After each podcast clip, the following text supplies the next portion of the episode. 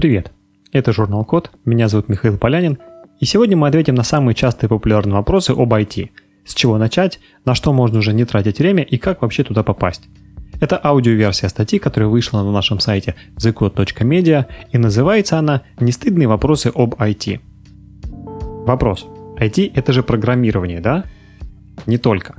Конечно, существенная часть работы в IT – это разработка новых программ, но на самом деле внутри IT есть много других отраслей. Например, аналитика, большие данные, big data, machine learning и вот это вот все.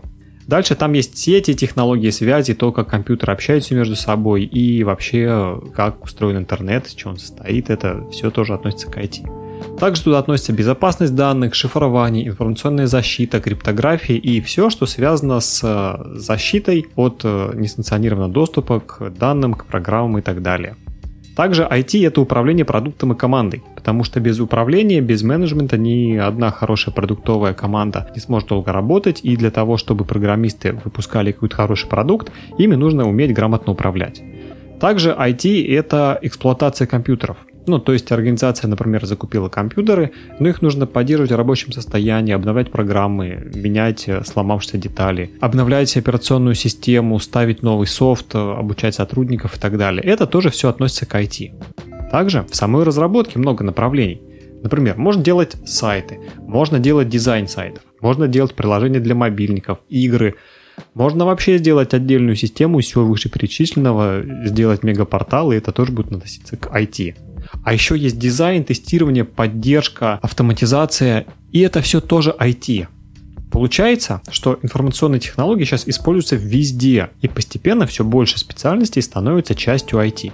Например, с одной стороны, игровой художник, он, конечно, художник, потому что он рисует что-то, создает что-то с нуля, создает красивые изображения.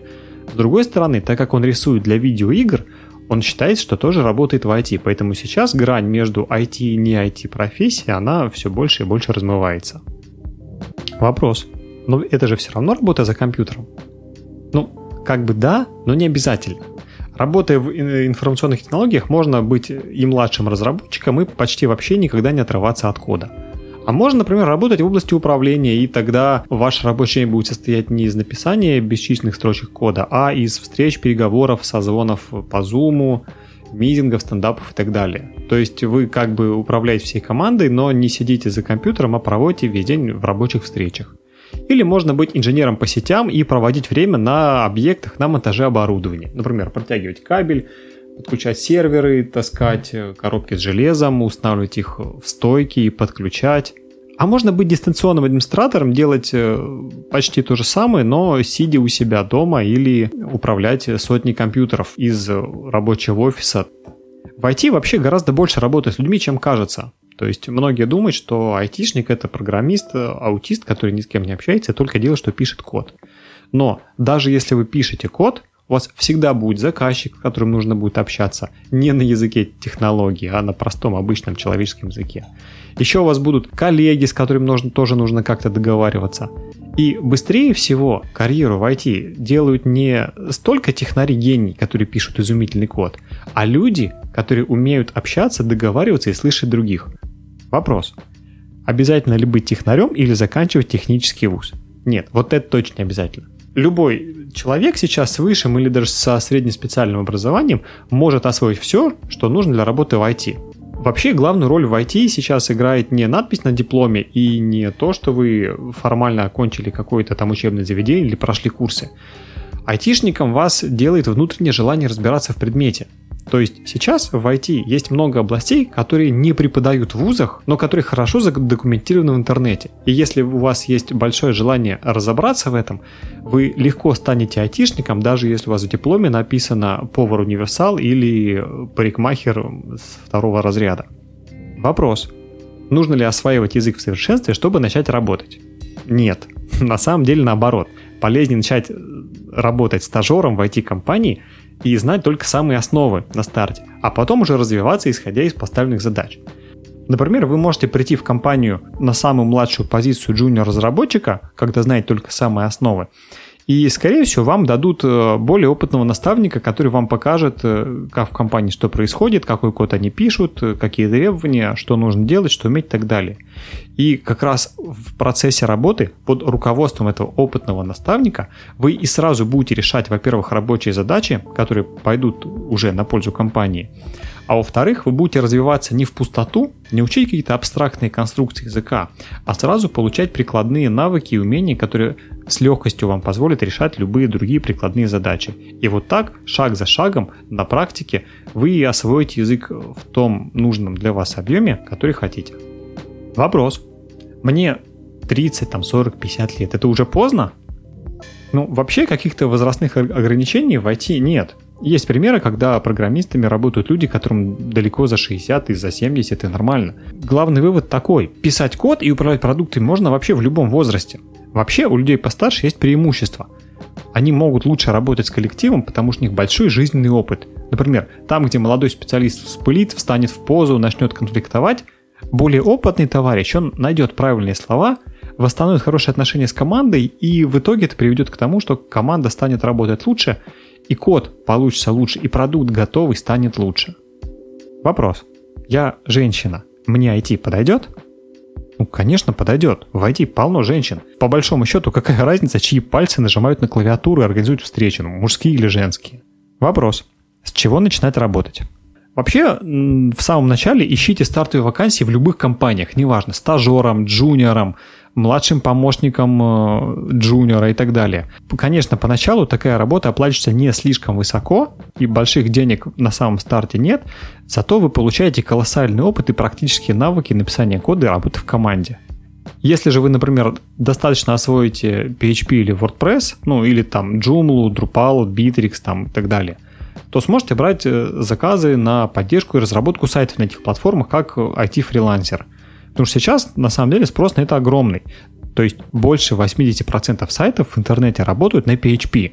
Их надо как-то поддерживать, писать код, добавлять новые функции, следить за тем, чтобы старые не ломались, и вообще поддерживать все это огромное хозяйство в порядке. А с другой стороны, те же WordPress, там Joomla и Bittrex – это самые популярные платформы для сайтов в России. Поэтому если вы умеете работать с этими платформами, то, скорее всего, вы также сможете найти и заказчиков, которым нужно будет поддерживать сайт, добавлять что-то новое, ну и вообще следить за сайтом, например, компании, поддерживать интернет-магазин и так далее. С другой стороны, если вы немного разбираетесь в HTML, верстке и графических редакторов, можно даже предлагать разработку сайтов на базе конструкторов.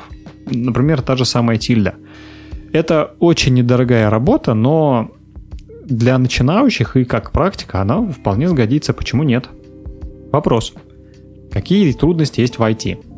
Вообще в IT те же трудности, что и в любой другой работе, которая связана с людьми. Потому что вы помните, что IT это не только код, это еще и много общения с коллегами, начальством, заказчиками и так далее. Например, нечеткая коммуникация, непонятные задачи, неверно сформулированы какие-то запросы, непонятное ТЗ, некомпетентный менеджмент, какие-то непонятные требования от клиентов, заказчиков, руководства и так далее – это, конечно, не везде, но встречается. От этого пока в ID никуда не деться, поэтому это нужно учитывать. Нужно развивать в себе навыки общения с людьми. Также, да, если вы, например, работаете в офисе, то не каждому и не каждый может легко сработать с другим человеком в офисе, все эти вот офисные интриги и так далее. В IT это тоже есть.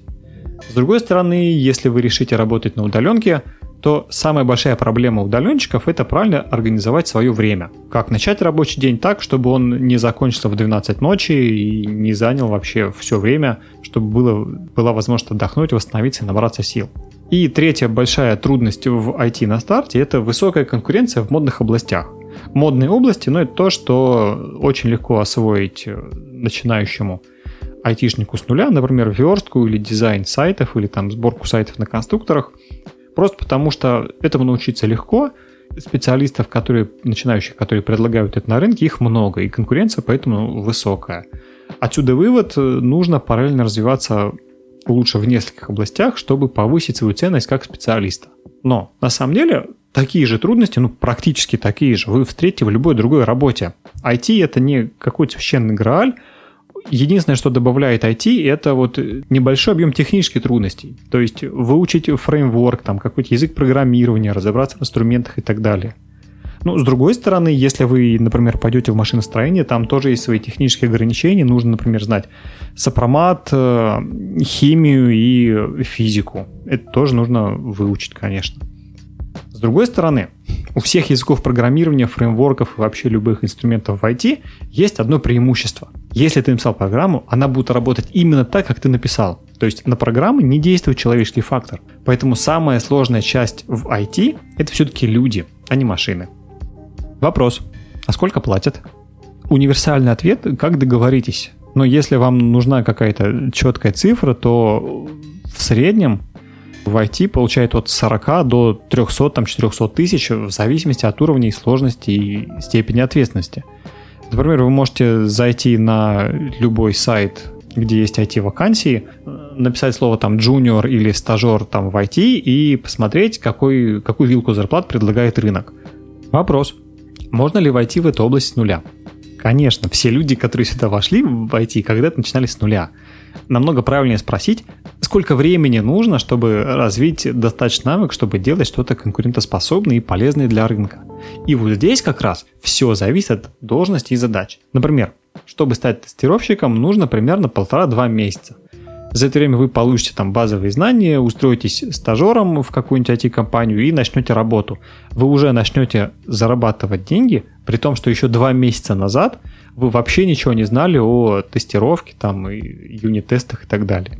Если вы решите пойти во фронтенд и писать, например, простые браузерные приложения, на это нужно уже потратить с нуля, ну, примерно 2-3 месяца таких хороших, плотных занятий. За это время у вас не получится, конечно, освоить профессию полностью, но зато этого вполне хватит для старта, чтобы, опять же, устроиться стажером или джуниором, джуниором в IT-компанию и тоже начать зарабатывать в IT.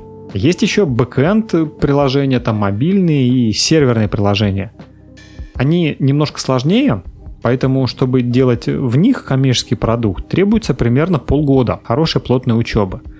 С другой стороны, здесь можно рассчитывать на зарплату чуть повыше. Также в IT есть области, которые, вот, в которые без большой научной хорошей подготовки вообще с нуля не зайдешь. Например, это вот big data, аналитика, машинное обучение, искусственный интеллект и так далее. Вот эти все области и им подобные, они требуют большой хорошей подготовки, например, в математике, в статистике, в матанализе и так далее. Там недостаточно уже выучить какой-то язык, там нужно понимать основные процессы, которые происходят с числами. Ну и напоследок вопрос, куда идти учиться. Вообще в образовании есть два пути. Либо вы учитесь чему-то самостоятельно, либо вы чему-то учитесь вместе с э, преподавателем или наставником. При самостоятельном обучении, например, по урокам, записанным курсам и инструкциям из интернета, этому можно научиться, но на это потребуется дольше времени. С другой стороны, вы получаете полную свободу в том, как организовать учебный процесс, сколько времени на это тратить и когда удобно заниматься. Если же вы хотите побыстрее освоить профессию и глубже и сразу понять, что вам требуется изучать, на что обратить внимание, лучше заниматься, конечно, с э, преподавателем, например, в Яндекс Практикуме. Там вы сразу получите обратную связь и поддержку, и объяснение, как нужно делать, как не нужно делать, и полностью освоите всю базу намного быстрее и плотнее. Это была аудиоверсия статьи «Нестыдные вопросы об IT», опубликованной в журнале Код. Если вам понравилась эта статья, заходите на сайт thecode.media. Там много полезных материалов для начинающих программистов и тех, кто хочет начать свою карьеру в IT.